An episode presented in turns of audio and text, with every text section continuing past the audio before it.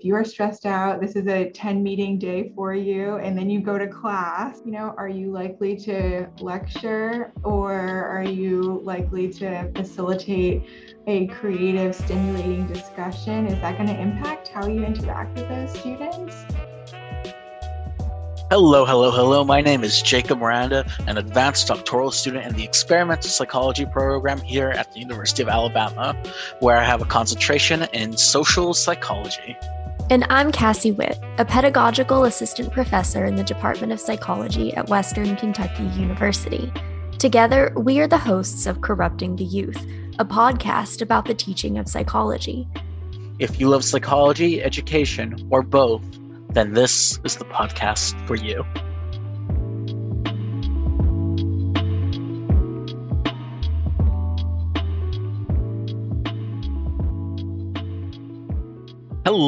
Hello, beautiful people. Today, we're excited to have on the podcast another wonderful guest, Dr. Summer Braun.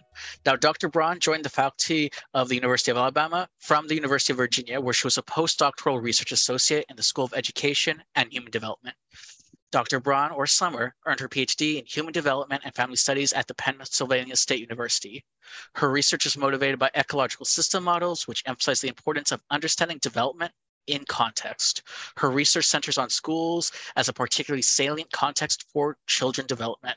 Her program of research focuses on understanding the association between teachers, occupational health, and well-being using a variety of methodological approaches. Her work bridges research and practice by studying interventions designed to support the well-being of teachers and students, such as mindfulness-based wellness programs. Summer, hi, how are you? Also, as the formal introduction, I could say Summer's also a mentor and collaborator of mine, as we're also working on a research project. So welcome to the podcast, Summer. Yeah, awesome. Thank you, Jacob, for that warm welcome. Hi, Cassie. It's nice to be with you both today. Appreciate your invitation to join you. Super happy to have you on the podcast today. I guess just to get us started with, like we always like at the very beginning, like our guests to tell us a little bit about them, maybe like give us some information. I know Jacob touched on this a bit, but your education background, your general research interests, and maybe even like how you got into this particular line of research. Yeah. So I come from a family of teachers, primarily elementary school teachers. And so when I was little, I thought that I wanted to be a teacher, elementary school. And when I was in high school, I took a psychology class that I really liked. And so went to undergrad at a small liberal arts school outside of Orlando called Rollins College, and took a couple of psychology classes, but was still interested in education. And so I was trying to explore the, you know, double major there. And it turned out that there were so many education classes that you had to take in order to be an elementary education major that I couldn't do both. I couldn't double major in education and psychology. And so I ended up pursuing psychology, but was still interested in understanding what goes on in the school context, interested in education kind of broadly. And so I got involved with some research in undergraduate and my undergraduate program. And so that led me to an interest in grad school, where I was really interested as I was spending more time kind of in the classroom, seeing what was going on with these elementary school teachers, that I was still taking some ed classes. I was noticing that they were doing a lot more than just academic instruction. There were a lot of other things that were going on in the classroom. And so as I was kind of sitting there, you know, in the back of the room, noticing all of the stuff that was going on, that kind of led me to want to understand, I think, a little bit more fully what teachers were doing, what their role was in the classroom besides just academic instruction. And so that led me to grad school, as Jacob said, at Penn State, where I was initially interested in kind of understanding what we call the hidden hand or invisible hand, hidden influences that teachers have, particularly pertaining to students' social dynamics. So how are teachers managing children's social peer networks, social kind of interactions in the classroom? And so in graduate school, I started to study that. I also kind of zoomed out a little bit. I think grad school is never, you know, a direct path stuff, right? And so I started to get more and more interested in teachers' occupational health and well-being, the teachers in my life that I knew were struggling with their mental health. And so that kind of led me to be interested in not only how teachers manage social dynamics, but what are the other things that are going on in the classroom that we don't necessarily think about that might impact children's experiences in the classroom. And so from there, my kind of program of research, generally now focuses on teachers' occupational health and well-being and what that means, what are its antecedents, and what are its consequences for teachers themselves, their classroom practices, and the experiences of the students in their classrooms. And so as Jacob said, I do some basic research, just trying to find out, what is the association between, teachers burnout, for example, and students' experiences. But also an exciting part for me is the application of this knowledge. So what can we do if we know that, teachers are struggling and it impacts not only, themselves, but also their students? Can we intervene to support teachers' mental health? My intervention work has primarily focused on mindfulness-based interventions, and I'm generally interested in, interventions to promote both teacher wellness and student wellness. So that's kind of where I'm at now. Here at the University of Alabama, I'm a second-year faculty member developing, still actively developing this area of research. I think your research, obviously, I work with you, I collaborate with you. I think it's super, super interesting, especially since it works with teachers and how it impacts students. And I want to explore that further. But before we do, I feel like a common question we ask our guests, and Cassie, you know this as well, it's really interesting that you come from like a family of teachers and you were interested in teaching to begin with. Can you tell us a little bit more about like your teaching philosophy? So like a lot of teaching philosophies overlap of like, I want to build critical thinking in my students or want like a level of learning. But I also find that when I talk with people, there's always seems to be like a unique feature that like characterizes their own teaching philosophy that like really stands out. And I was wondering, can you tell me a little bit more about like when you teach those graduate level seminars or when you teach, one, what is that kind of like unique feature? Or, like, what does that mean to you? And two, I'm kind of curious, like, has being raised in a family of teachers, has that kind of influenced your philosophy of what it means to be a teacher? I probably have, similar thoughts to a lot of educators about, some important qualities or aspects to bring to teaching. So I expect you'll hear some overlap here. I think two particularly important aspects of my teaching philosophy for my identity as a faculty member, as an educator, is the experiential learning. I try and center that for students. I think that's really important because we know that students connect to the material more, right, when they are not just learning rote memorization, but when they're actually doing and applying what they're learning. And so, as Jacob said, I'm teaching this semester a course, a graduate level seminar on mindfulness across the lifespan. And so what that looks like in that class, for example, we do welcome practices at the beginning of every class. So a mindfulness practice that opens our class together. And so we, I will lead that, or one of the other students will lead that. And so that's an experiential way to understand, to experience together some of the things that we're reading about in our, academic articles. If we're reading about a mindfulness intervention for teachers, for example, what are some of these practices that these teachers are doing that we're trying to figure out if it has any impact, on other outcomes. And so that's one example of how I try and bring experiential learning into, for example, this mindfulness course. I think especially for graduate students, I think about experiential learning in a way, I hope that they get something tangible out of the course that they can then apply as they move through the program. For example, in the statistics course I was teaching last semester, we were working on applying multi-level modeling to an area of their own research interest. And so they came to the class with the data set. And so we worked on, what is multi-level modeling? What does it look like? How do you do it? But then the important part for me really was their application of this. And so then they worked throughout the course, the methods and results section of their own project in which they applied multi-level modeling. So I think the best way to learn about something is really to do it and to experience it firsthand. And so that's one of the kind of, I think, key components that I think about in terms of my teaching. challenging. The other thing that you might be getting at here, Jacob, a little bit is that I feel like my own research on teachers really impacts how I think about teaching myself. For example, we know that in elementary schools, the relationship, particularly elementary schools, the relationship, right, between a teacher and a student is really important. And that might be less important as you spend less time with that, you know, educator or teacher. But we know, particularly in elementary school, you know, those kids are spending the whole day with that teacher. But that relational aspect of teaching is still really important, even as we get into the college level. I kind of continue to see how my research feeds into my teaching and informs how I come to the class.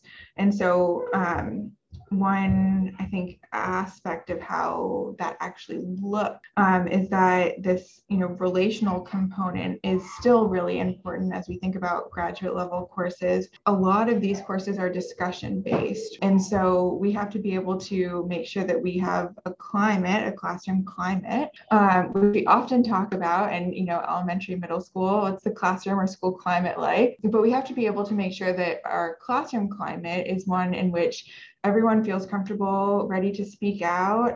We can be respectful in our dialogue and, you know, have an engaging, maybe, you know, somewhat controversial discussion about some of these things that we're reading, and do it in a respectful way. And so how do we as faculty create that type of relational, supportive climate in which we feel, you know, comfortable to do that? That's, you know, something that we talk about a lot in elementary school, you know, research. But I think that it also applies as we think about college level faculty and students as well. I'm glad you kind of ended that point, because a curiosity question I had is you kind of mentioned this idea of like an invisible hand of that teacher's play, or that you were interested in like earlier on in your career. And I was wondering, and this kind of like a lack of knowledge of like professors, at least at the instructor level, is there also something similar, right? Of like professors who are teaching graduate students or professors' impact on undergraduate students. I'm not familiar with the mechanisms of how it happens in elementary, middle, or high school, but would those same mechanisms play out at like the college level or at like advanced degree? Yeah, that's a great question. So most of my research focuses on K to 12 teachers, so kindergarten through 12th grade teachers. My real focus is on elementary school. What you're getting at here is if we have a logic model, if your listeners are familiar with the logic model, if you're interventionists out there, we have, you know, some type of intervention or something here in our left box, right? And we have some outcome over on the right. And so what you're trying to say is like, what is the process through which, you know, a teacher's, you know, burnout, for example, or depression might be impacting students' experiences in the classroom. And so there are a couple of things that we think about that might be on that arrow. And so especially for teachers of younger students, like modeling, for example, if we go back to basic psychology and Bandura, then we might think that, for example, a teacher who is not quite as adept at regulating their own emotions might be, you know, inclined to burst out at students, for example. They might be actually modeling that type of behavior for students. You know, a little one who's 7 might be like, oh, well, my teacher says looks like it's okay to yell at somebody when they're mad, so I'm yelling at somebody when I'm mad. And so that's like one basic way in which we might think that, you know, this association might exist. We also think that another possible kind of mechanism or process is through the teaching practices that teachers choose to employ. That could be teaching practices in terms of like instructional practices, as well as like classroom management practices. And so again, this might be more salient in elementary school, but, you know, are they more reactive or proactive in their management of the class? We might think that a stressed out teacher might be more inclined to be reactive and enact some harsh disciplinary, you know, punishments, for example, on students. Whereas a less stressed out, less burned out, more kind of content, happy teacher might be more proactive in directing students towards an appropriate behavior instead of being so stressed out they can't think about that until something, you know, bad goes wrong that then they have to correct. And so those are two ways in which we think, potentially key ways in which we think that this might unfold in the elementary school level. And so your question is, well, what happens at the college level? And I think that some of those may hold. I'm interested in your thoughts here. You know, if you as you are both, you know, college instructors here, my research focuses again primarily on those younger students, and I haven't done any empirical research, I should say, with college faculty, but I think one could easily imagine that if you are stressed out, this is a 10 meeting day for you, and then you go to class, you know, are you likely to lecture, or are you likely to facilitate a creative, stimulating discussion? Is that going to impact how you interact with those students? Maybe your patience or compassion? I don't know. That's an empirical question, and you all might have thoughts on that. I like that question. I'm inclined to think that what you bring into the classroom in terms of like how stressed out you are feeling is probably going to, I mean, considering like we're all social stimuli, you know, like that is going to have some effect like on your students. But like what you were saying about, you know, younger students like seeing their teacher like lash out at someone or like yell at someone, and like they learn that that's okay. Or like they think that it is okay because like they see like this important figure like engaging in that kind of behavior. I wouldn't be surprised to see that in college students too. I think that, you know, as a college instructor, right, you have like some kind of authority, like epistemic authority or otherwise. Mm-hmm. And I think like you have the power to like establish norms in your classroom too, right? So like if you act in that way, you like lash out, then, you know, your students are probably going to think that's normative or appropriate behavior. Mm-hmm. But I feel like I'm learning so much. Could you like elaborate maybe? So I am not too familiar like with your research at all. So like for me, and like maybe for our listeners who also like aren't too like versed in this kind of research, in like some simple terms, I guess, could you kind of like outline like the theoretical framework that you use for your research? Yeah, that's a great question. So I use two main theoretical frameworks. The first one is Bronfenbrenner's ecological systems model. So I love Bronfenbrenner, and I think a lot of, you know, psychologists refer back to Bronfenbrenner.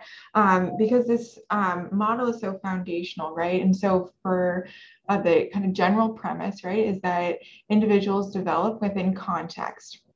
And so you could, if you draw out a picture, you have your individual interest in the center, you can draw concentric circles around that individual in which you could, you know, illustrate those proximal contexts in which the individual is developing. Then we can think about, well, you know, here is Cassie, you know, embedded in her home in Kentucky, but she's here within this school context, but also within the larger state of Kentucky in the US, but maybe your family is actually really proximal in there too, right? And so identifying for an individual of interest where they develop and who those important contexts are and consist of can help us to understand how they develop. And so Bronfenbrenner is informative in my research because as we're thinking about, for example, children who are developing their social and emotional skills,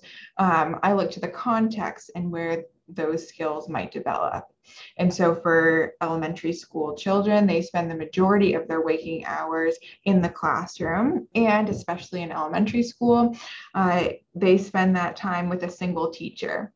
And so then if we think about that context, that teacher as the leader of the classroom is likely to play a really important role in how children develop. So that's one, I think, core model that I use a lot to understand particularly children's development. That's how I came to the role that teachers wanting to understand a little bit more that the role that teachers play. If you're following me so far, then you're like, okay, I'm with you, teachers might be important. But then from there are lots of different ways in which teachers might be important. You know, what do we study with regards to teachers. From there, a lot of my work is grounded in the pro-social classroom model. This is a model by Jennings and Greenberg, 2009, if you're interested in learning more. And so this model says that teachers' own social and emotional competencies and their well-being is really important for how they establish and maintain relationships with students, their classroom practices, and also their implementation of evidence-based programs for students. From there, then we can hone in on teachers' social emotional competencies and their own occupational health and well-being as theoretically important predictors as we're thinking about what might be important for children's development. And so working within both of those two conceptual or theoretical models, Bronfenbrenner brings me to the school context, and then within schools and teachers, Jennings and Greenberg, points us in the direction of teachers' social and emotional competencies and occupational health and well-being. Those two together really form how I think about this work. And could you provide some examples of social and emotional competencies? So I'm also thinking about the original question that you asked of is this just generally, because the variables I know of, do you know how to regulate your emotional regulation perhaps? Is it dealing with burnout? Is it, so can you give me some examples of that? And then further to kind of answer the question that you posed to us, do we feel there'd be parallel of does the teacher impact the student at the college level? I would imagine so, but I also think it depends, right? So if you have a teacher who's modeling, who's very dismissive of students, who's kind of just a jerk all the time, that's going to impact students' behavior. If you try to have them do small group discussions, it's probably not going to be too welcoming. This is where I get a bit iffy. If you take more kind of my approach to teaching, I'm very open for my students, right? So if I need a mental health day, because I grant them mental health days, I'll be actually class is canceled for today because, for my own health. I try to communicate that with them. I'm I will not be at my best state. Mm-hmm. And at times where I've gotten mixed results is when I still show up to class to teach, when I'm not the best at my mental health. There are times where I've disclosed that at the beginning of class, hey, just to let you know, I'm kind of stressed out right now in case you see anything.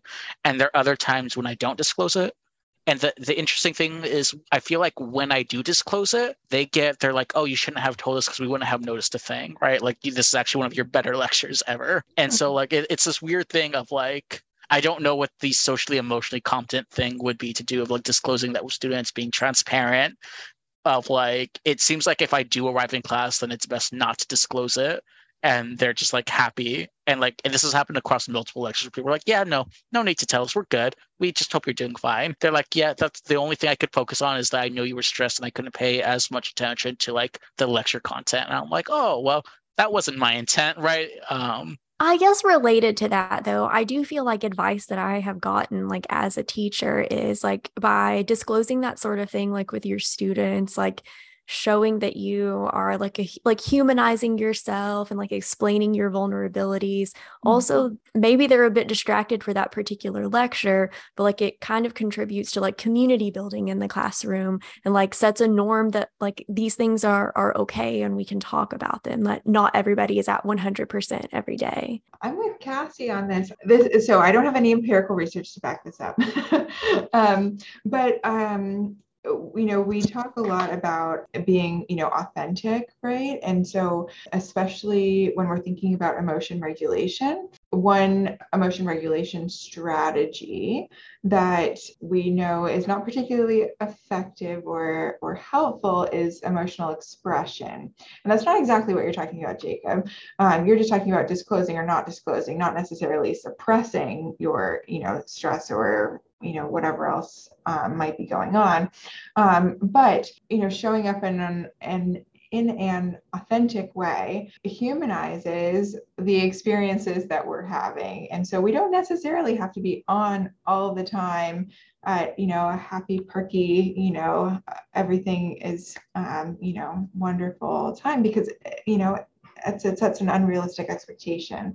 And so I think letting people know, not having the best day today, but here we are and we're going to make the most of it, can be could be useful for students, right? To show them this happens. But that was interesting, Jacob, what you said, that, you know, sometimes you've disclosed that and then maybe that draws students' attention somewhere where then they ruminate on that instead of, you know, focusing on what you're talking about. Yeah, definitely. And before we kind of like jump into like the teacher aspect and risk factors, there's something I wanted to focus on was because ultimately, and I'm sure I can imagine this, right? Like, even though you focus on like teachers, social and emotional competencies, right?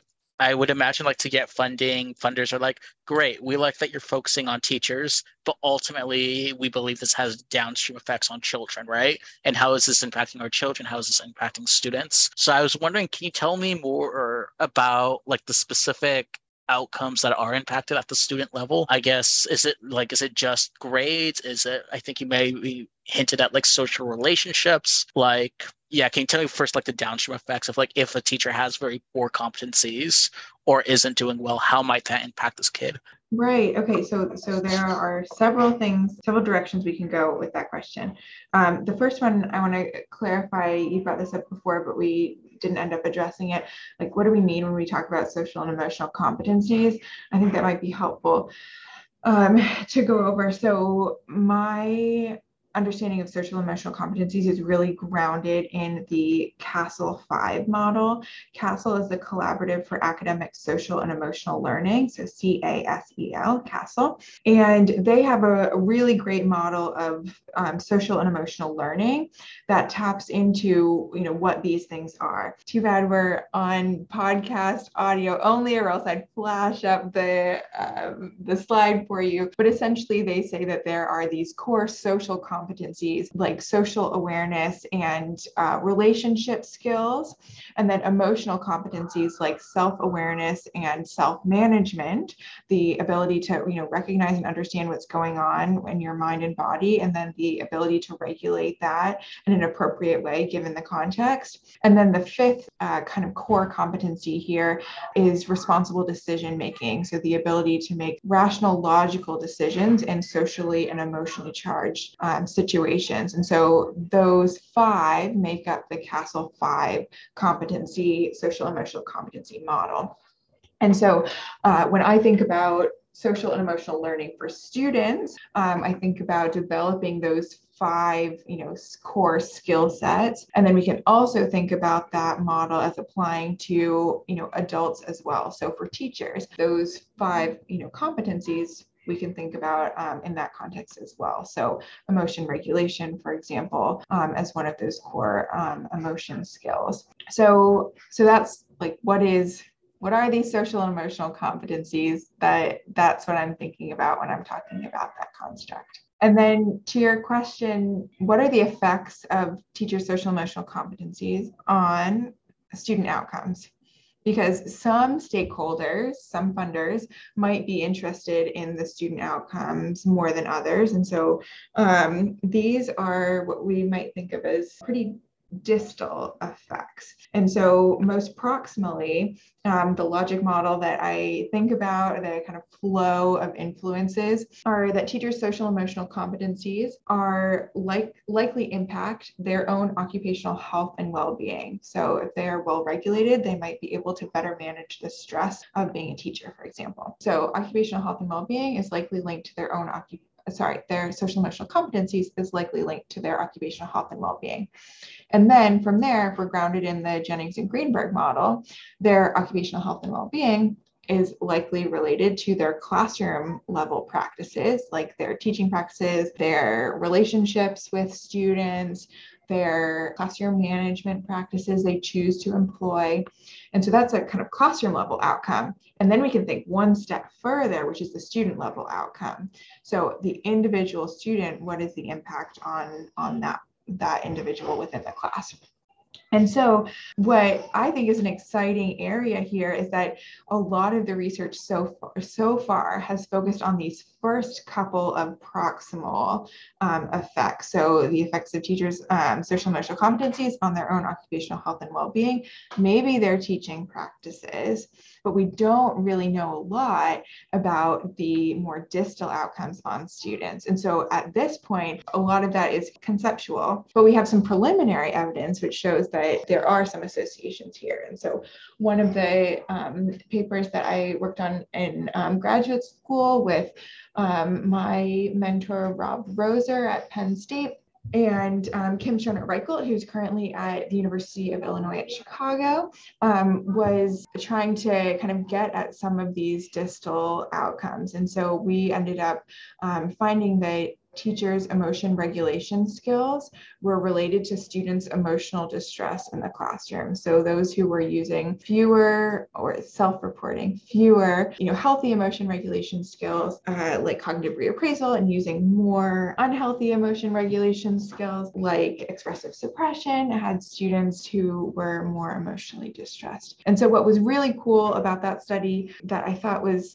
really awesome is that we were pairing both teachers' self-report with students' self-report. And that can be a big challenge in this research, because oftentimes we have a teacher self-reporting on what's going on with themselves, and then they're also reporting on what they think is going on with the students. But what I really love is to be able to triangulate the data that we have. And so if we can connect the teacher's own self-report of their emotion regulation strategies with what's going on that students are reporting about themselves, or what we're observing from a third party is happening at the classroom level, with interactions between teachers and students, I think that conclusions that we can draw are a lot more powerful. We're still trying to get at some of those things, but that's one example of some work that I've been trying to do here to explore the effects on students themselves. Very cool. As a follow-up to that, I'm curious. So the idea is that these competencies influence teachers' occupational health. I guess I'm wondering, are there any known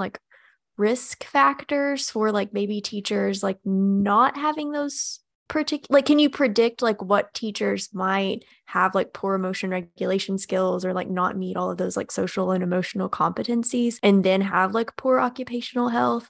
And I guess as a social psychologist, I'm also curious, are there specific sorts of situational factors that maybe contribute to that? Yes. So a lot of the research in this area has focused less on the social emotional competency side and jumped straight to the occupational health and well-being side. So trying to figure out who is at risk for stress or burnout or depression or anxiety. And we definitely know that there are school contexts which are more high risk. So those who are under-resourced, for example, we can think about those teachers are likely, more stressed because they're trying to do their jobs, right, with limited resources. We can pull from the job demands resources model for thinking about that type of situation where the demands outweigh the resources that you have. And that could be both physical resources as well as emotional resources capacity. We're, trying to get at some of those things too. And so the kind of big, where I think you might be going with this, Cassie, is if we know who is at risk and who's not at risk, then can we intervene to support those teachers who are at risk? I think about this in terms of our work with mindfulness-based interventions. And so we think about mindfulness as connecting to social emotional competencies as potentially one of these core competencies that feeds into self-awareness and self-management, right? If you have more mindfulness skills, you're able to recognize and be aware of what's going on in your own body and mind, and then you're able to regulate that appropriately. You might also be more attentive to what's going on, appreciate little things that might be going on. That's another area. Anyway, so we do know that individuals who are more mindful self-report less stress. And so improving teachers' mindfulness skills is one way in which we think we might be able to press the lever, and then have those teachers who develop those skills are likely going to experience better occupational health and well-being for some of those reasons. And so that's where the kind of avenue in which a lot of my intervention work is drawn down here, is if we can improve teachers' mindfulness skills, then can we improve these, downstream consequences? And so I'm teaching this mindfulness course right now, and we're talking about kind of the commodification of mindfulness. Are we just using mindfulness in order to, optimize productivity? If we can, make individuals less stressed but more focused, then do they, devote more time to their work? And so we're not thinking about it necessarily in an instrumental way in these interventions, but as a mechanism for wellness. Leave it at that. Thinking about these interventions, that was definitely like where my mind was going. Can you tell us like a little bit more about like these like specific interventions that like you are working with, and like how maybe like information like on those interventions might be valuable for our listeners, recognizing that a lot of our audience is composed of like graduate students and early career people in like academia. So like maybe people who are like pretty new to teaching. Mm-hmm. So you might be able to hear, we have a parents' night out going on here in city tonight. And so there's lots of kid activity going on in the background. Anyway, so that's what's going on here, in case you hear some background noise. So my mindfulness work is primarily focused on the MBEB, Mindfulness-Based Emotional Balance Program. This is work that my graduate mentor, Rob Roser at Penn State, led a lot of, so definitely need to give credit where credit is due. Thank you, Rob. And so he had several trials of the MBEB program.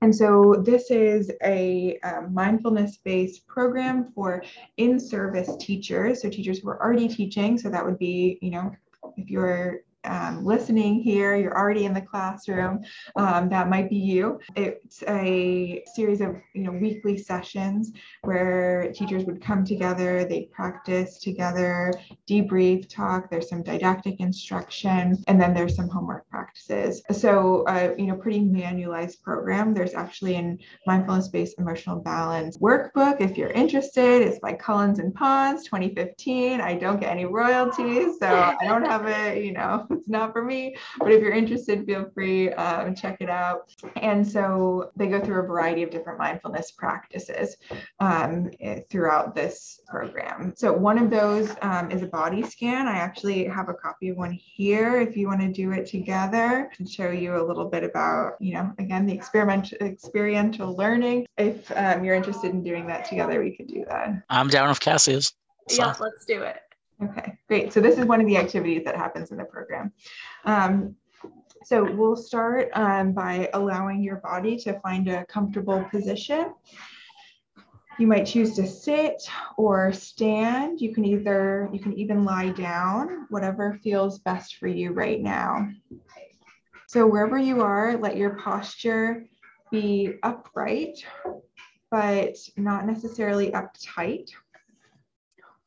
And I invite you to close your eyes and place your attention on the sensations of your body.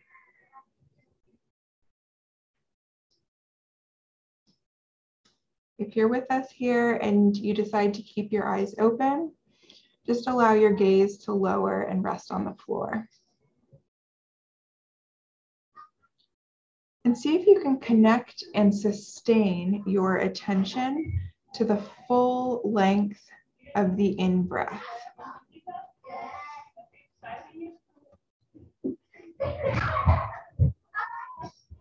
And then see if you can connect and sustain your attention to the full length of the out-breath.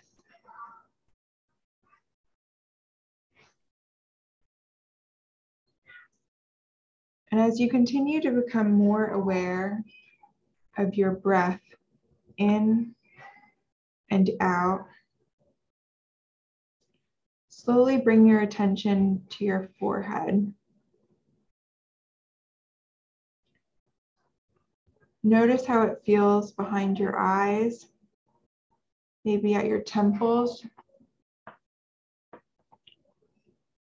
And let go of any tension that you might be feeling in your face. Bring your awareness to your mouth. See if you can release any tension in your jaw. Are you holding any tension in your neck and throat? As you breathe in, bring awareness to these places. And as you breathe out, release that tension.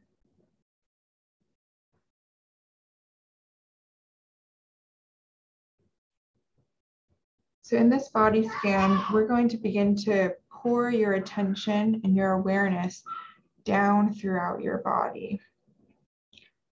So slowly begin to move your awareness across the top of your shoulders. As you breathe in, notice any sensation that you're carrying. And as you breathe out, release any tension you might be aware of.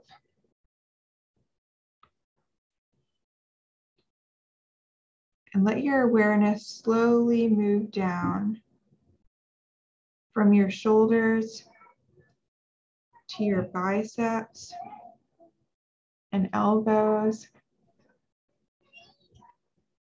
down into your forearms and wrists,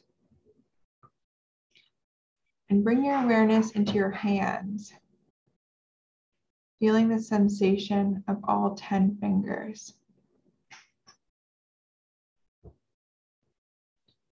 As you breathe in next, imagine sending this breath through the throat, the lungs, down through your arms, all the way to your fingertips.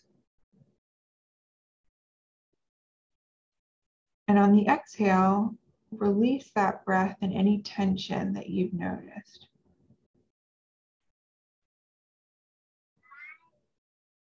If you begin to recognize that your mind is wandering or you've become lost in thoughts or plans or memories, just take a short pause and bring your attention back to the sensations of your breathing body. And as you continue to do this, see if you can also bring an attitude of kindness and friendliness towards yourself. If you find this challenging, you might offer yourself a simple phrase of, "May I be at ease."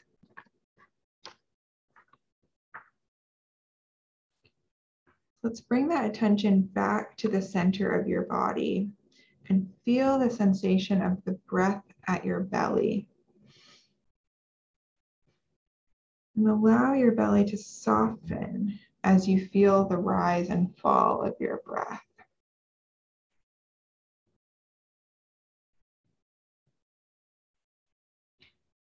Allow your awareness to drop into the body by connecting with the experience of gravity.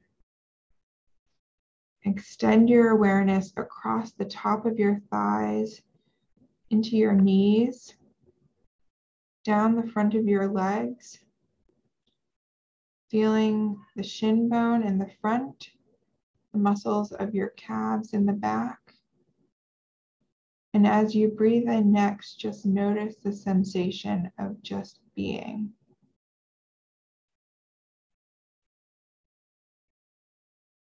And as you breathe out, release any tension that you've noticed in your legs.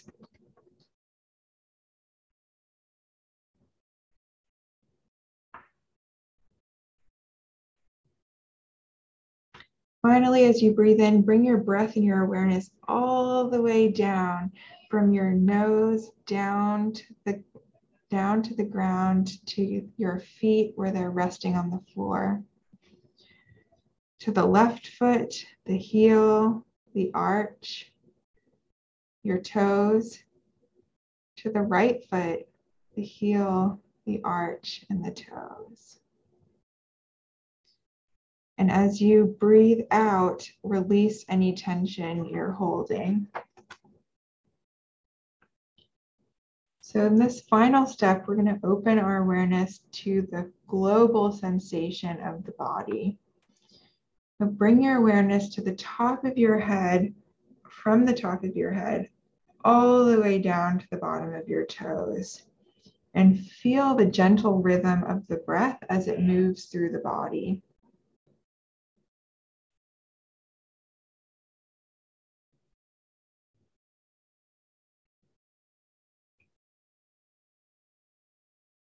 And as we come to the end of this practice, I invite you to take a full, deep breath, taking in all of the energy you're feeling right now.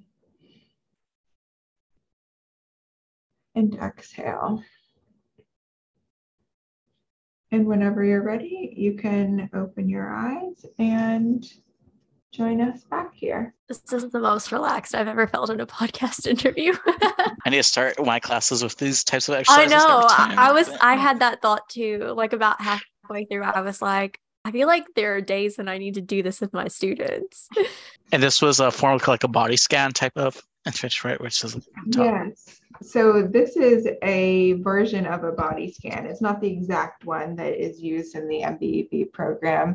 This one was pulled from online. I did my own, additions to it. The general premise of a body scan is that, you work from one side of your body or direction of your body all the way down to the other, and noticing any sensations, tensions, releasing them as you go. So it sounds like you both thought that was kind of relaxing. Yeah. Hopefully anyone who's listening also gets to go through it themselves and just be like, whatcha?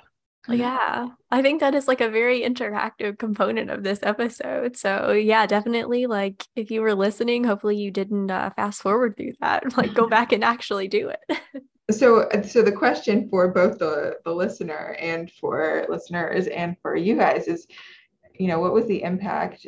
You said it was relaxing. What was the impact for you, your, emotional, social, physical potential outcomes? And might that, when we think about for teachers, might those types of practices impact how they're approaching the class or how they're interacting with students? Definitely. I could see on the social, like it was kind of like a mental reset needed, right? So it's like, I'm not necessarily, and I'm sure you all know some of my background news, which I'll probably share on the podcast in some sort of different episode when things are finalized, but like there's a lot of energy and there's just a lot of, not necessarily stress, but like tension.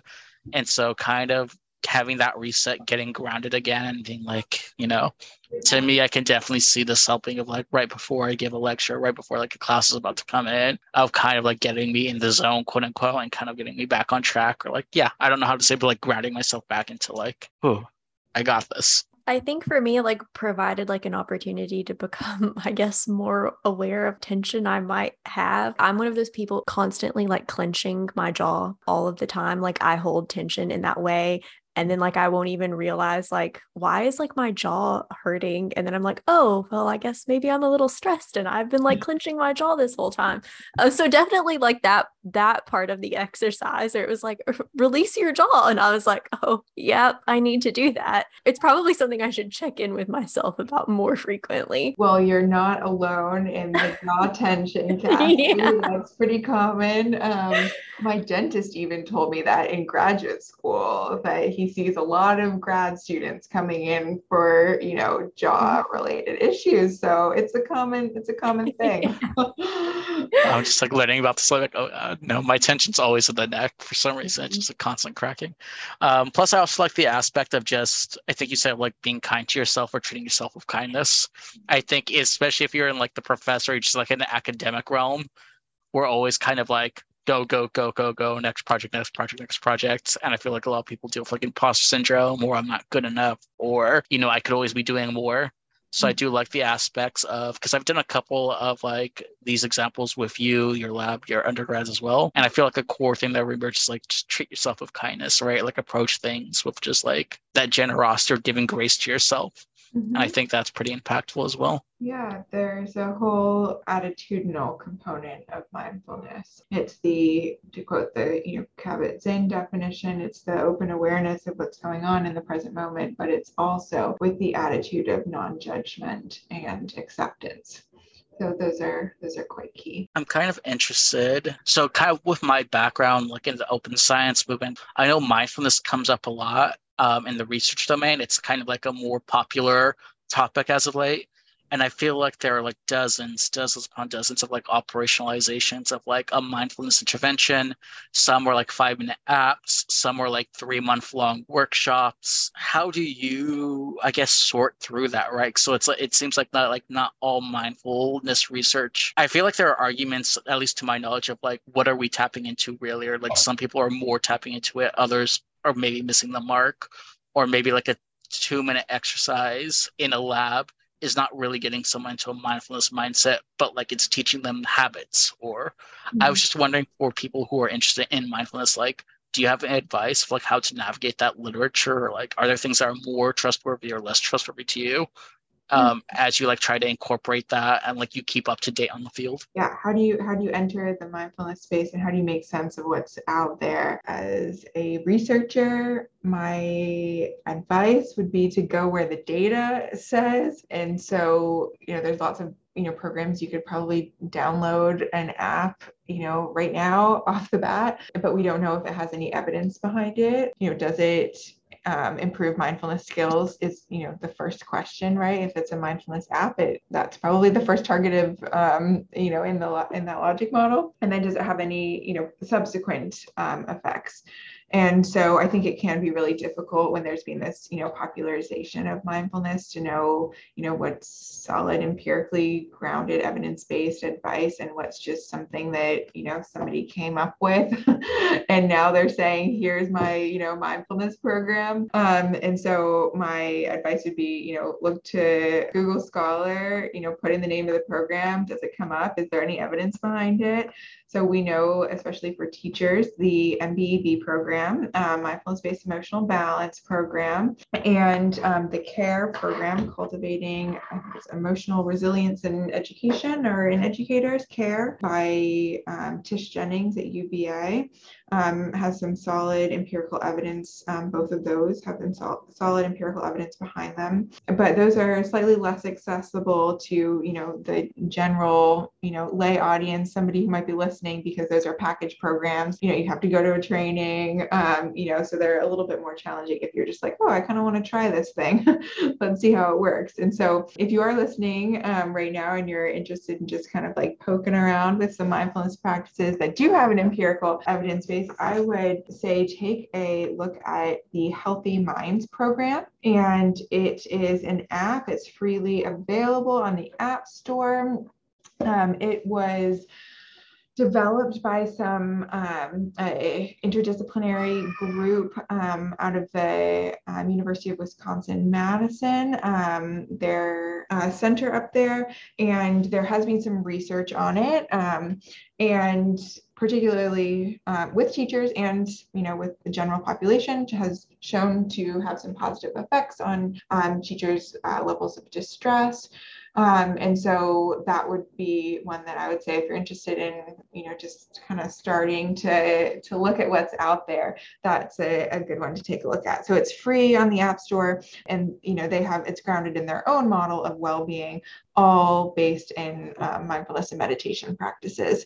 There's lots of options, you know, you can choose what practice to do or not. And what's really fun about that one is that they have both mindfulness practices as well as these short lessons. So just a couple of minutes giving you some of the research or evidence behind what they're talking about next or what you're going to be doing next. And so it's a nice kind of balance of the practice as well as the knowledge. So we used this one in my class this past semester and, you know, continue to talk about it. So that might be one that you might be interested in. Do you have other pieces of advice for someone who like might not have access to those specialty training programs? I know you mentioned the app, but like someone who's like, there's a teacher, there's a college teacher, or just teacher in general, and they're like, I want to improve my social and emotional competencies, right? And you can be like, well, there's this website for that. Or they might be saying like, I want to engage in mindfulness practices. Are there tips, tricks, or pitfalls? Like, do you have like general advice for teachers who are listening, for early career researchers who are like, okay, you sold me. Mm-hmm. What can you share with me? Like, what can I be doing now? So there are three kind of go-to mindfulness practices that you might want to think about having in your toolbox if you're, you know, on the mindfulness train now. And so one of them is the body scan. So, you know, we practice that together, you know, relatively simple premise, and that can be done, you know, in a break between classes, or if you're just sitting here at your desk in between meetings, you know, you have the kind of flow of how to do that. And so that's a good one to kind of have in your back pocket. The other one is just a simple breath practice. So taking 3 deep breaths, you know, noticing the inhale, noticing the exhale. I paused because I saw Jacob inhaling as I said that. And so those taking those three deep breaths, you know, can set the, you know, pause button or reset button as, you know, you have a stack day of, you know, 10 meetings and here you are, you know, transitioning from one to the other. So taking a pause for those breaths. So the body scan, the three deep breaths, and then the third one is intention setting, intention with an I. And this is kind of identifying an approach or a way of being, for example, that you might want to have for yourself for the day. So this is, you know, a little bit more complex, but, you know, an example of this might be, I want to be present, or I want to be open, or I want to be, insert your, you know, adjective. Is it an adjective? What was 10th grade English? Here, you know, how do you want to move through the world today? And so that can help, especially like at the beginning of the day, if you're driving into work, taking the bus, walking to school, however, you know, you get to wherever you're going to be doing a lot of your, wherever you're going to be being for a lot of the day, that can help to kind of set the tone for the rest of the day. So then if you're in the middle of meeting number 6 out of 10, you know, you might want to come back to that attention. Here I am, present in my meeting with Jacob today. Those are, you know, three go-to practices that that can be really helpful: the body scan, the breath practice, and intention setting. So if you want to Google intention setting, there are lots of other, you know, words you might come up with. Well, thank you so much, Summer. You said, like, in your description of your teaching philosophy, that you really cared about experiential learning and that you like to, you know, give your students something concrete that they can leave your classes with. And I feel like you accomplished both of those things in this podcast episode. But as like a concluding thing, we always like to give our guests like an opportunity to give any kind of plug or like shout out for like maybe a project that you are working on or is like soon to be published, or like maybe a social media page or a lab page or something like that, where, you know, it's something you're excited about and would like to share with our listeners. Sure. Yeah. Thank you. Well, as a relatively new faculty member here, I'm definitely excited to, you know, start to and continue to work with students on these types of themes. And so if anyone's listening here and interested in, you know, working together on one of these topics, I'd be happy to chat more.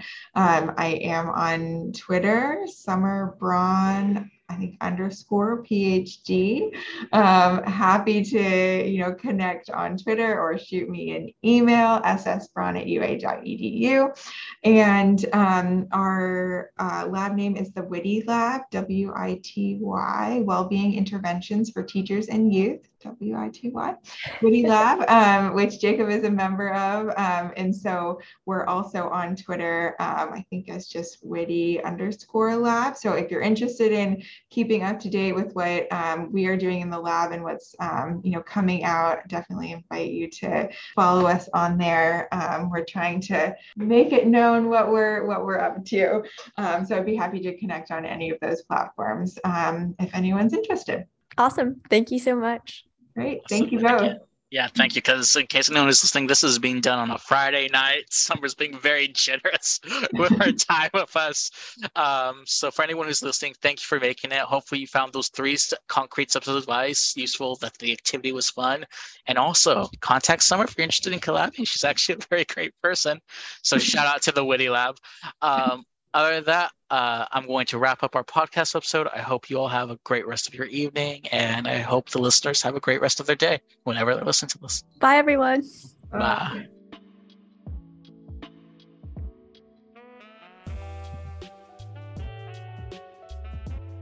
Hello again. We just want to thank you one more time for listening to Two Random Weirdos. If you want to listen to us ramble some more, we'll be posting episodes hopefully bi-weekly on both Apple Podcasts and Spotify. Fingers crossed. If you want to get in touch with us, we can be found on Twitter and Instagram with the handle @CorruptYouthPod. Or feel free to email us at corruptingtheyouthpod@gmail.com. Thanks for listening and helping us spread the corruption. Bye. Bye.